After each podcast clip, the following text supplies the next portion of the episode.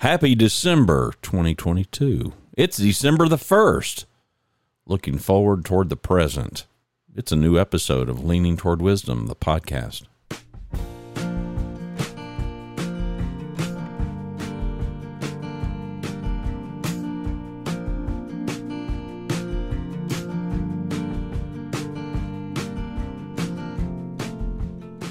Greetings and welcome inside the Yellow Studio. My name is Randy Cantrell. I'm your host here. The website is leaningtowardwisdom.com. You can go to the website and you can find the show notes for today's episode, December the 1st, 2022. Looking forward toward the present. Pearl Jam's 1996 song, Present Tense. It was from their No Code album. Kind of a fitting theme for today's show. Of course, I can't play it to live in the present tense. Ah, but first, as I am wont to do, let me give you the impetus for today's show.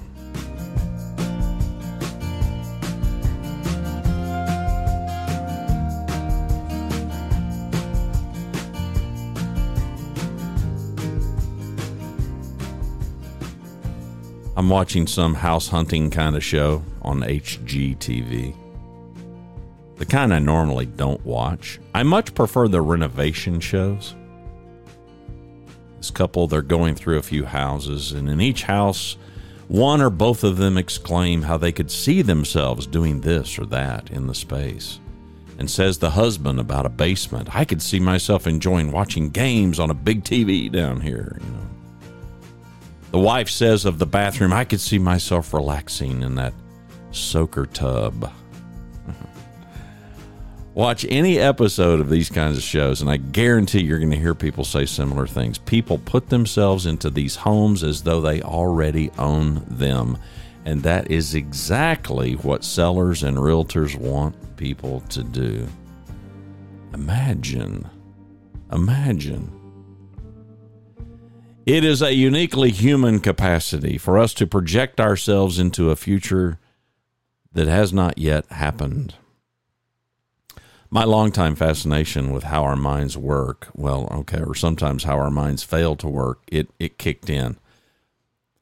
And since my books are mostly gone now, if you've been paying attention, I've already told you this. Uh, the few physical books that I have kept, they are boxed up. But I'm looking through my Kindle library.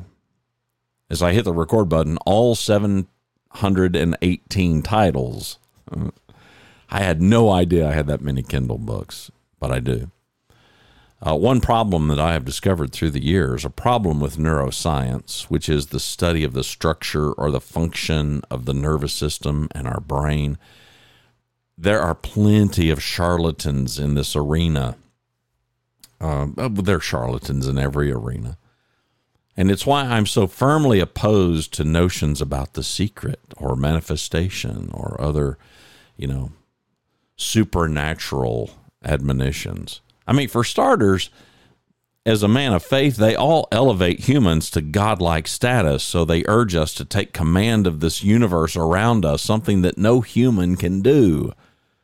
Disguised as accepting individual responsibility, that, in my opinion, they go way beyond to fool people into thinking that as humans, we have this capacity to do the impossible, to merely think something into existence, and yet only God, the Creator, has that ability.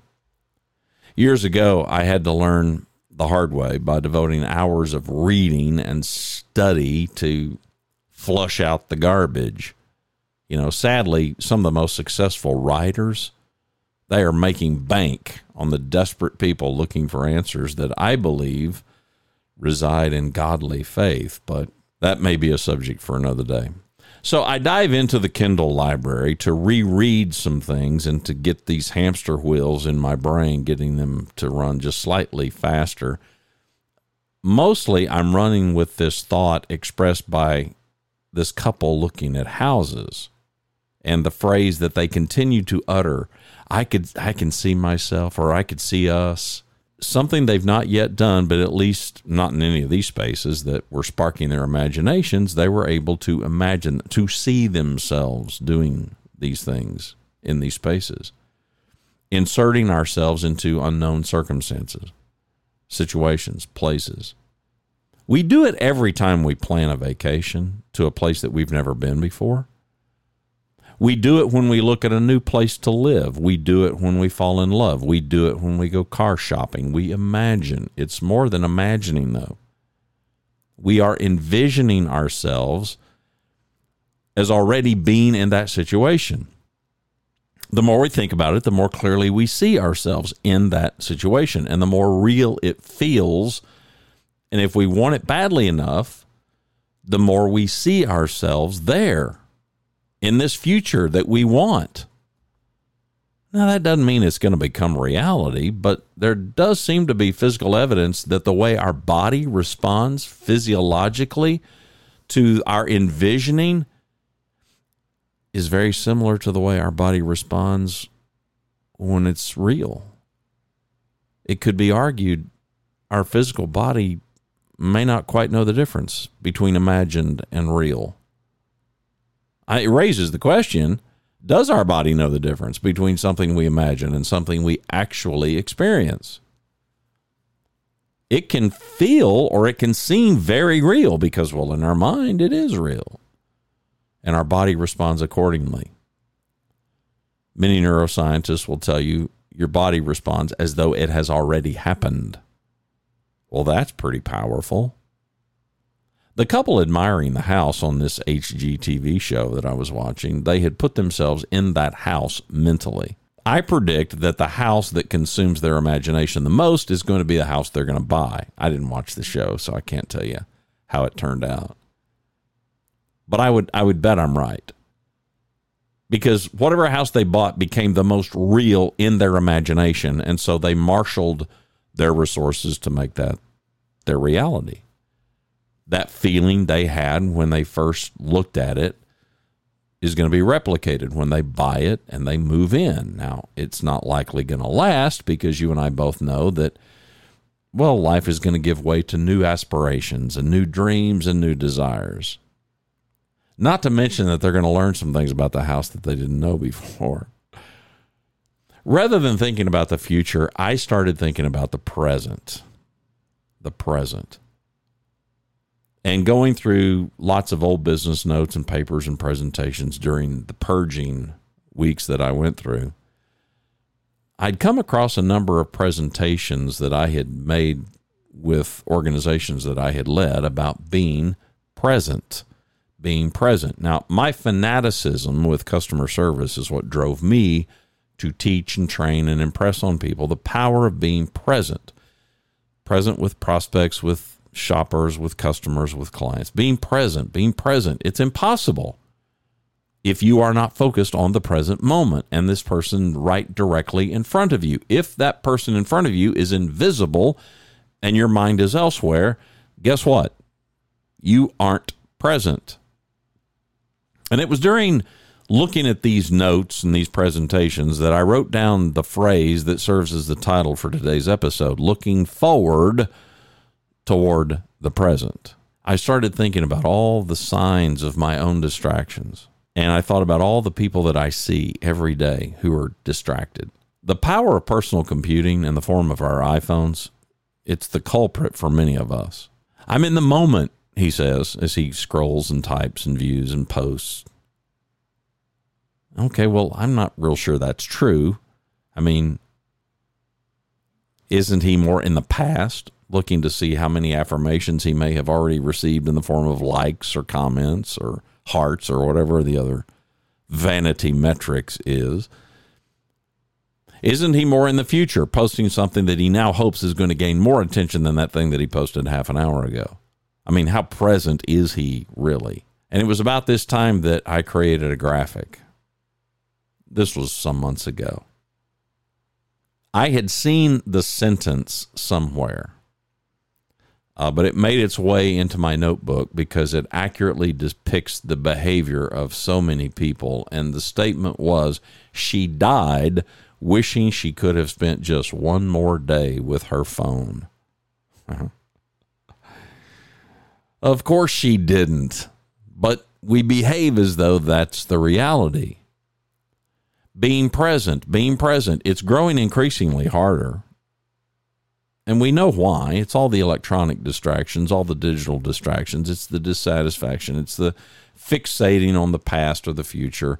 And it's all the multitasking. That certainly is not helping. All the culture, cultural observations aside, in this moment, I was focused on my ability. Okay, our ability, because I'm including you in this. Our ability to look forward to the present for the purpose of being more present in the present. Many years ago, I read a book. It was entitled Time Wars The Primary Conflict in Human History by Jeremy Rifkin. Rifkin observes a distinction between analog watches and digital watches. The analog watch has the hour hand, the minute hand, the second hand, while the digital watch has this constant display flashing the current time only. The analog watch provides us with a visual image of the past. That is, I can see what the time used to be. I can also see the future because I can look ahead and I can see what time is coming. Digital watches don't give us that perspective. I read this shortly after I bought the book in 1987, 35 years ago. And yet it remains with me today because I just thought it was such a terrific, simple illustration. The present matters, but so does the past. And the future, well, come on, the future is very important. That's where our dreams and our ambitions, that's where our plans reside in the future. Now, in 1987, when I first read this book, we were about a decade away from the internet being pervasive. Ditto for cell phones. What we did have in 1987 is we began to have digital watches, and many of the watches, the digital watches then, were LED. That is, they had the red readout. Here we are today in 2022. The world doesn't look anything at all like it looked when Mr. Rifkin wrote and published that book, Time Wars. Our views of time continue to evolve. The irony is that in this digital age, the age of a constant display of the present time, the irony is that in this age of constant present time, being present seems harder than it ever has before. We're faced with all the digital displays that constantly are flashing at us present, present, present, present, and yet we are struggling to be present. Go anywhere there are lots of people. Well, shoot. Go anywhere where there's just a few people. Doesn't matter. Sit down. Keep your phone tucked away. Just keep your head up. Keep your eyes open. Just watch, observe. Yeah, sure, people are present. They're just watching their phone or they're checking their phone for something. Being present means we're focused and we are engaged in the here and now. We are not distracted. We are not mentally absent. Are we present or are we mentally absent, diving into a digital world where it is growing increasingly difficult for some to distinguish between that world and their actual physical world? I continue to be very amazed at the number of young quote unquote influencers who die at their own hand many presumably because it's not what they thought it would be. And yet we constantly hear, well, people are doing what they want. If they want to be on their phone doing something, I mean, it's great. Isn't it great that they can be able to do that? I'm, I'm, I'm not, perhaps. But the reasoning that our ability to do what we want is always good for us, well, that's just not true. That never has been true. All you got to do is look around at the bad behavior and the bad habits that we have. We often crave things that damage us. We crave things that sometimes destroy us. Being in the moment is powerful for everybody involved. You hear it when people comment about the great quality that somebody has to make you feel like you're the only person in the room. You've heard people describe other people. You know, he's got, he's just got this knack. When you're with him, you just feel like you're the only person in the room redemption. We all need it. We all need redemption, especially those of us who, well, those of us who don't think we need it, we need it the most. Dawes, D A W E S. Dawes is one of my favorite bands, and this year they released a new record which includes a tune. I'm going to embed this in the show notes for today's episode. Just go find December 1st, 2022, leaningtowardwisdom.com. The name of the tune is Everything is Permanent. Now, I'm not dead solid sure what the song's about, but it popped into my mind as I was thinking and preparing for today's episode everything is permanent. Everything is permanent in a sense that we are each fully responsible for how we live. That does not mean that we can't repent. It does not mean that we can't repair things. But it does mean that we are without excuse to behave poorly. The ripples of our bad choices and the bad behavior they continue just like the ripples of our good choices and our good behavior. Permanency does not restrict our ability to fix things. I grant you some things you can't fix, but we absolutely have it within our power to make some things better or to make some things worse. And sometimes looking forward to the present is doing our part to redeem ourselves and as best we can to fix things. Now, I know we're only minutes in, and I've already hit you with this hodgepodge of ideas, but time is a complicated thing.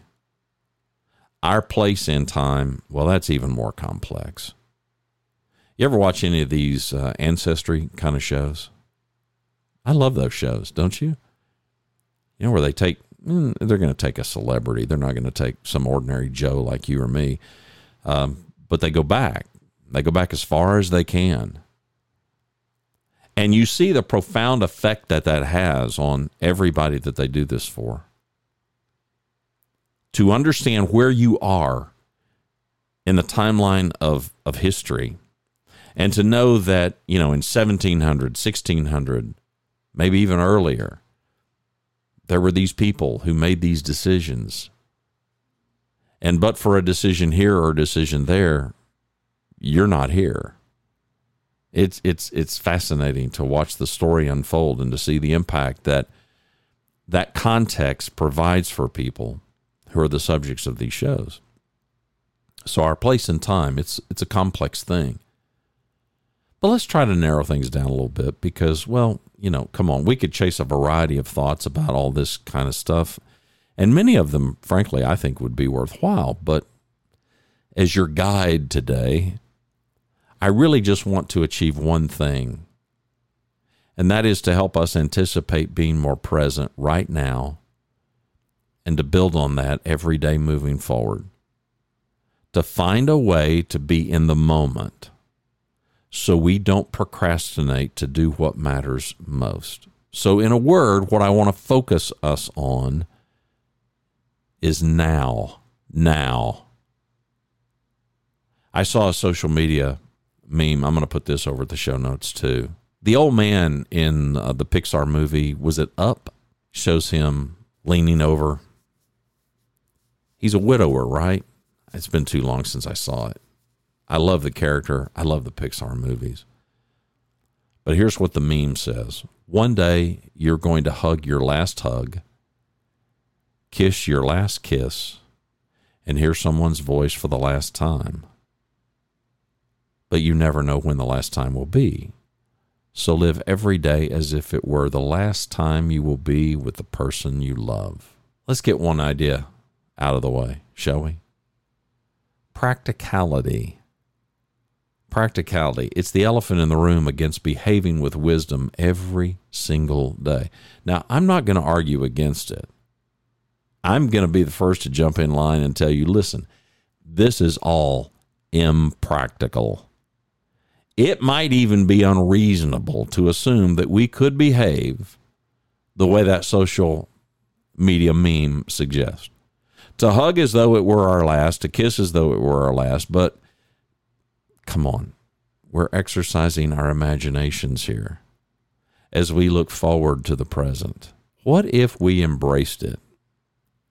even though it's impractical, even though it is unreasonable? What if we decided that our present, our now, that it would be guided not by what's reasonable, not by what is practical, but by something more valuable. What if we suspended reasonableness? What if we suspended practicality? What would that look like?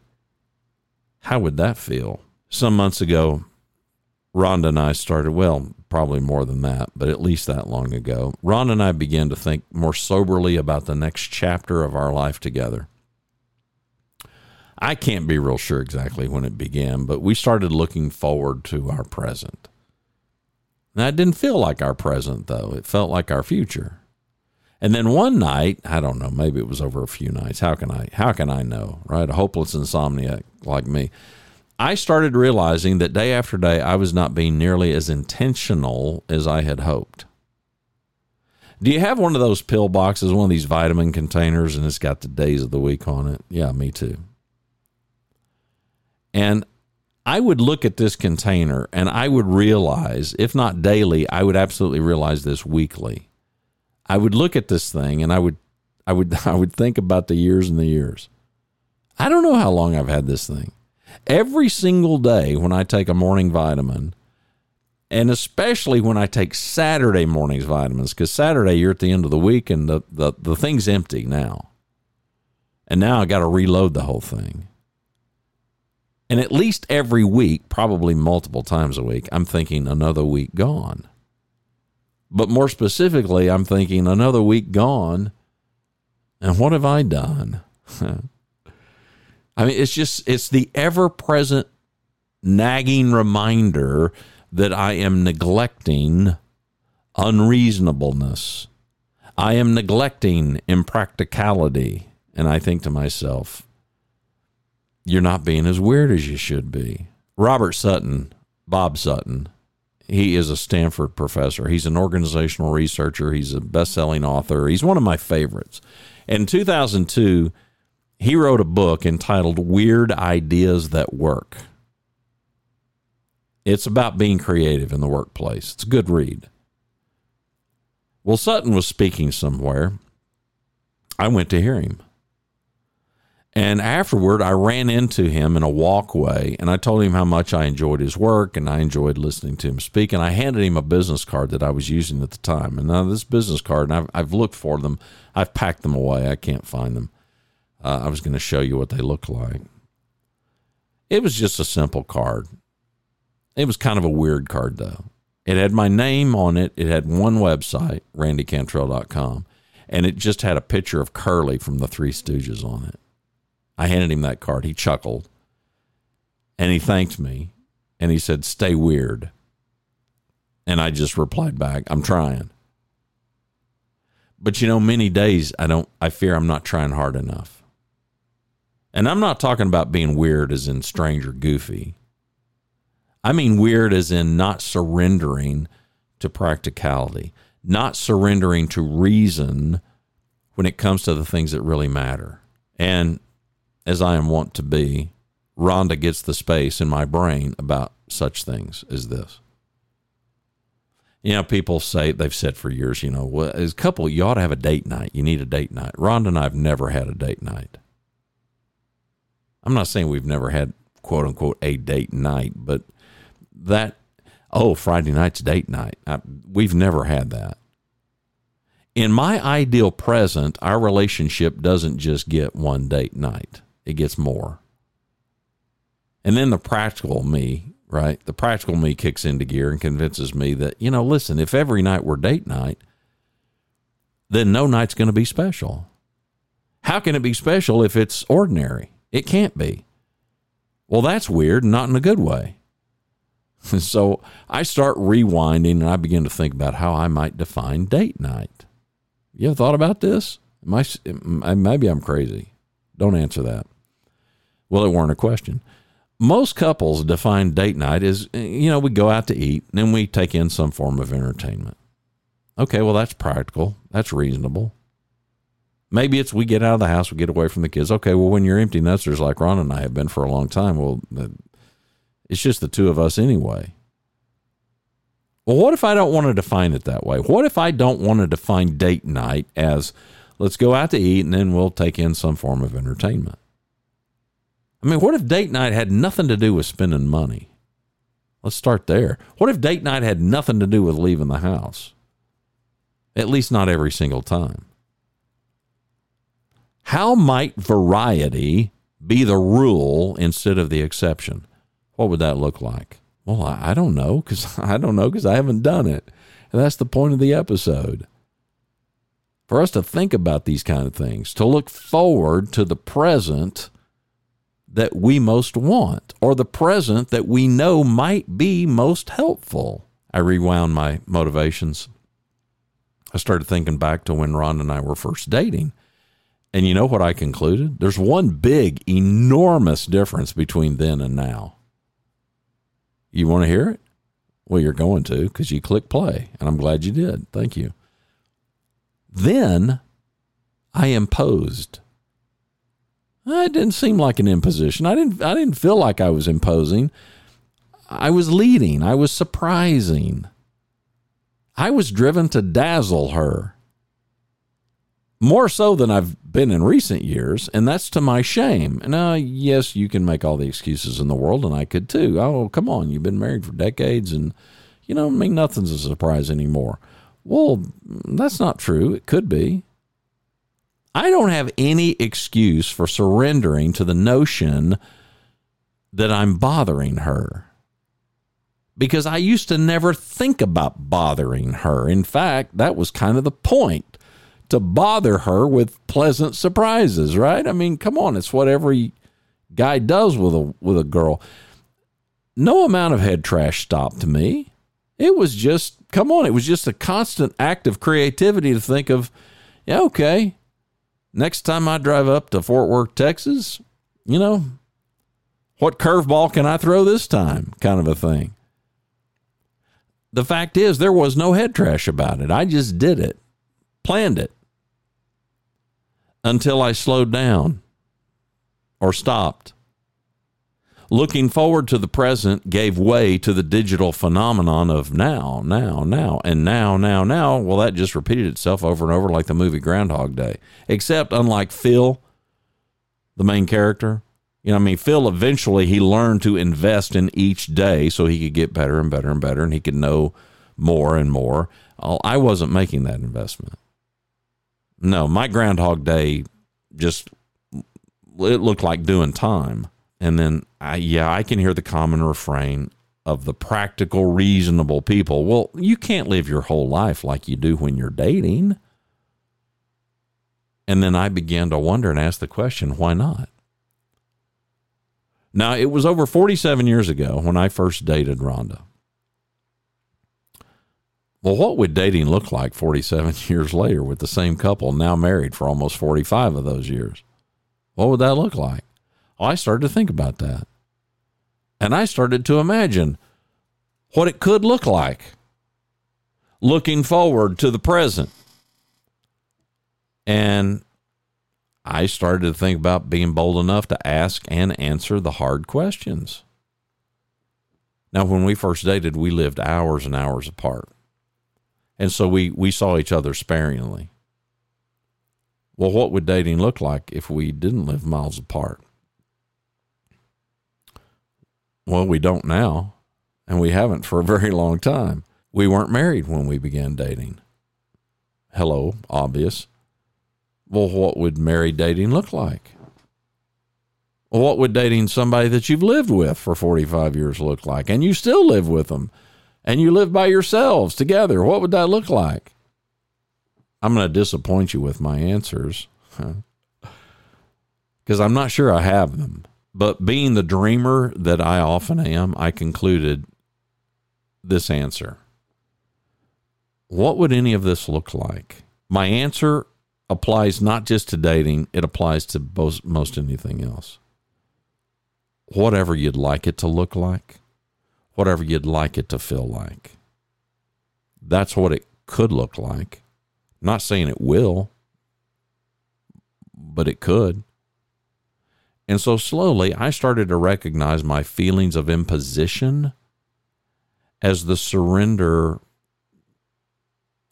that that, that it really was. I mean, who who am I? I mean, this is a very strong woman. This is my wife. She's certainly brave enough, pointed enough, plain enough in speech to express displeasure, whatever else she'd like.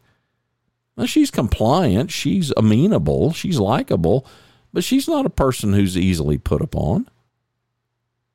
I concluded that I'd been selling her short, probably due to my own fears of having my ideas or creativity rejected. And that's assuming that I was engaging ideas of creativity. Okay, well, what if she doesn't like it? What if she doesn't want to do that? What if she'd rather not? On and on and on it goes. As though I would be imposing some unwanted thing on her, like she's not brave enough, bold enough, or whatever enough to say, nah, I don't want to do that. So I backed my ears after months of misery and mental wrangling and decided, okay, well, I'm just going to be strong enough to withstand the rejection. I mean, come on. I'm skilled at rejection by this point in my life. If I'm not, then I'm doing something horribly wrong. I mean, and after all, how else are we going to improve these ideas? How else might weirdness become the creativity that changes everything for the better? Besides, I mean, come on, if a man's unwilling to risk rejection from a woman he's been married to for nearly half a century, what kind of man is he? so I just began to look at my own willingness, more specifically, my own unwillingness. And I realized that my unwillingness to give it a go wasn't going to do anything to move anything in a positive direction. Instead, it was only going to serve to waste time, the present, the now. And it proves a few points. Number one, no matter our age or the length of a relationship, fear can still persist. Number two, bravery is always needed.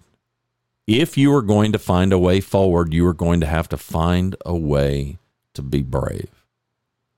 Number three, without a risk of failure, there can't be any success. There necessarily has got to be a risk of failure if you're going to succeed. And number four, if looking forward to the present involves a person that you care about, as it does for me, then stop wasting time. Just give it a go.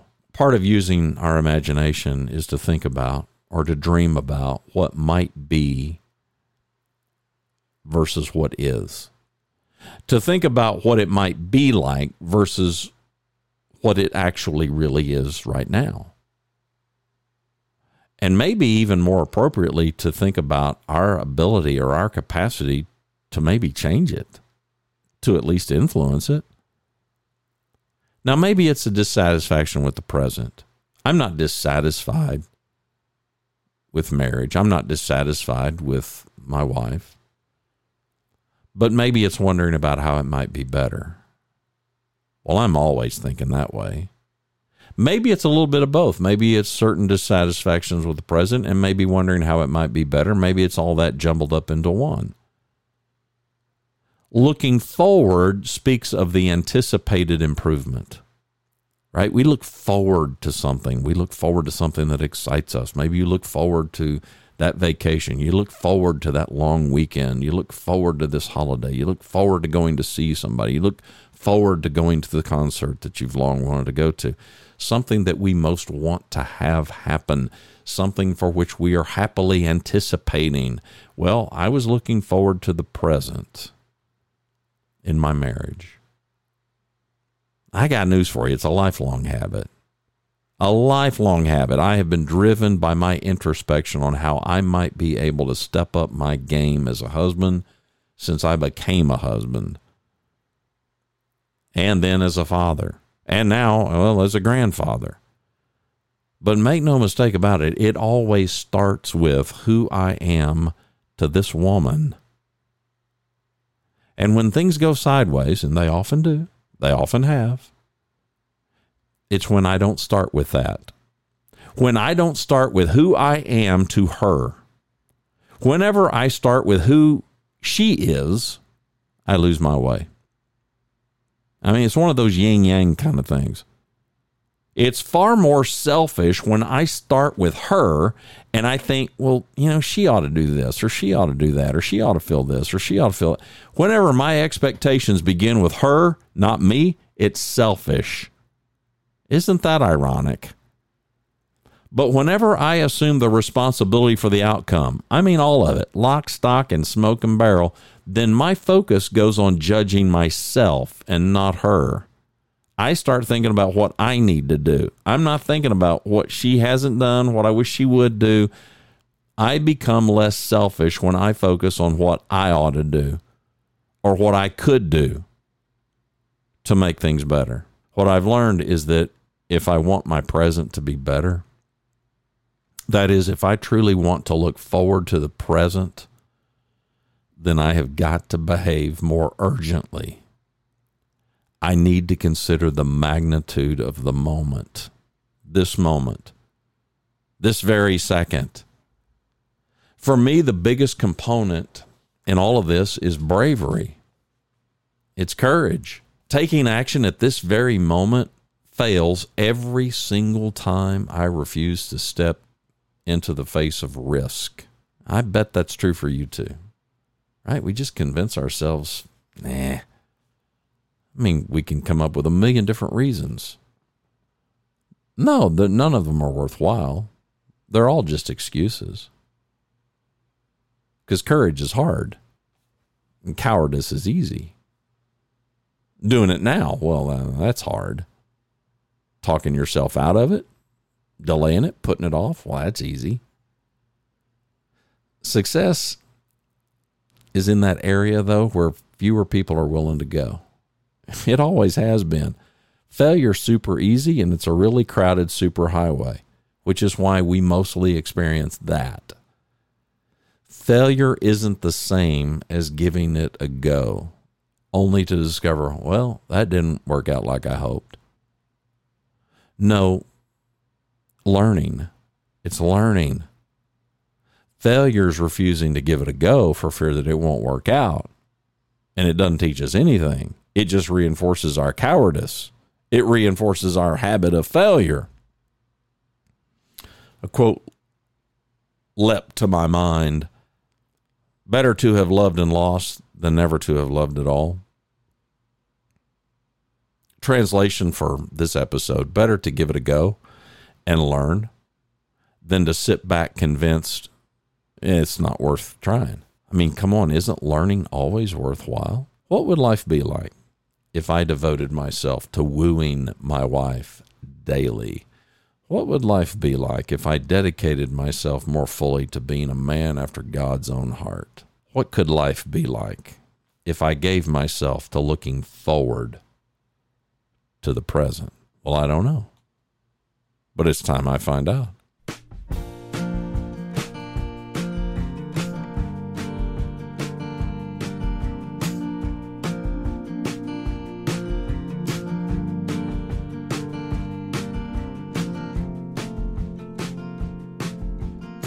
I think it's time you found out too.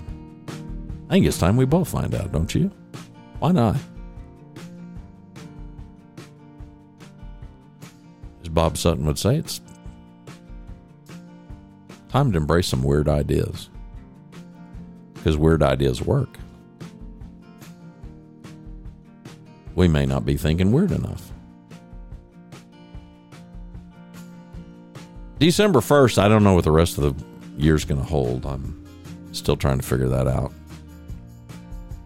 We're still working on Yellow Studio version 3.0. So, as we wind the final month of the year, I got no idea. I really don't. I know I'm looking forward toward the present, and I'm going to try to not let my reasonableness or my practicality define it all. Because I don't know about you, but I look at, well, I look at my marriage since I've been kind of focused on that in today's episode and some previous episodes. Okay, I'm I mean, do I want it set? He had a practical marriage. His marriage was reasonable. that doesn't sound too terribly exciting, does it? The website is leaningtowardwisdom.com. The podcast is Leaning Toward Wisdom Modern Tales of an Ancient Pursuit. And as always, we are powered by age, experience, wit, and sarcasm. I'm your host here, coming to you mostly every week. Lord willing, that will continue. My name is Randy Cantrell. I'm coming to you from Dallas, Fort Worth, Texas. Greetings and welcome inside the Yellow Studio.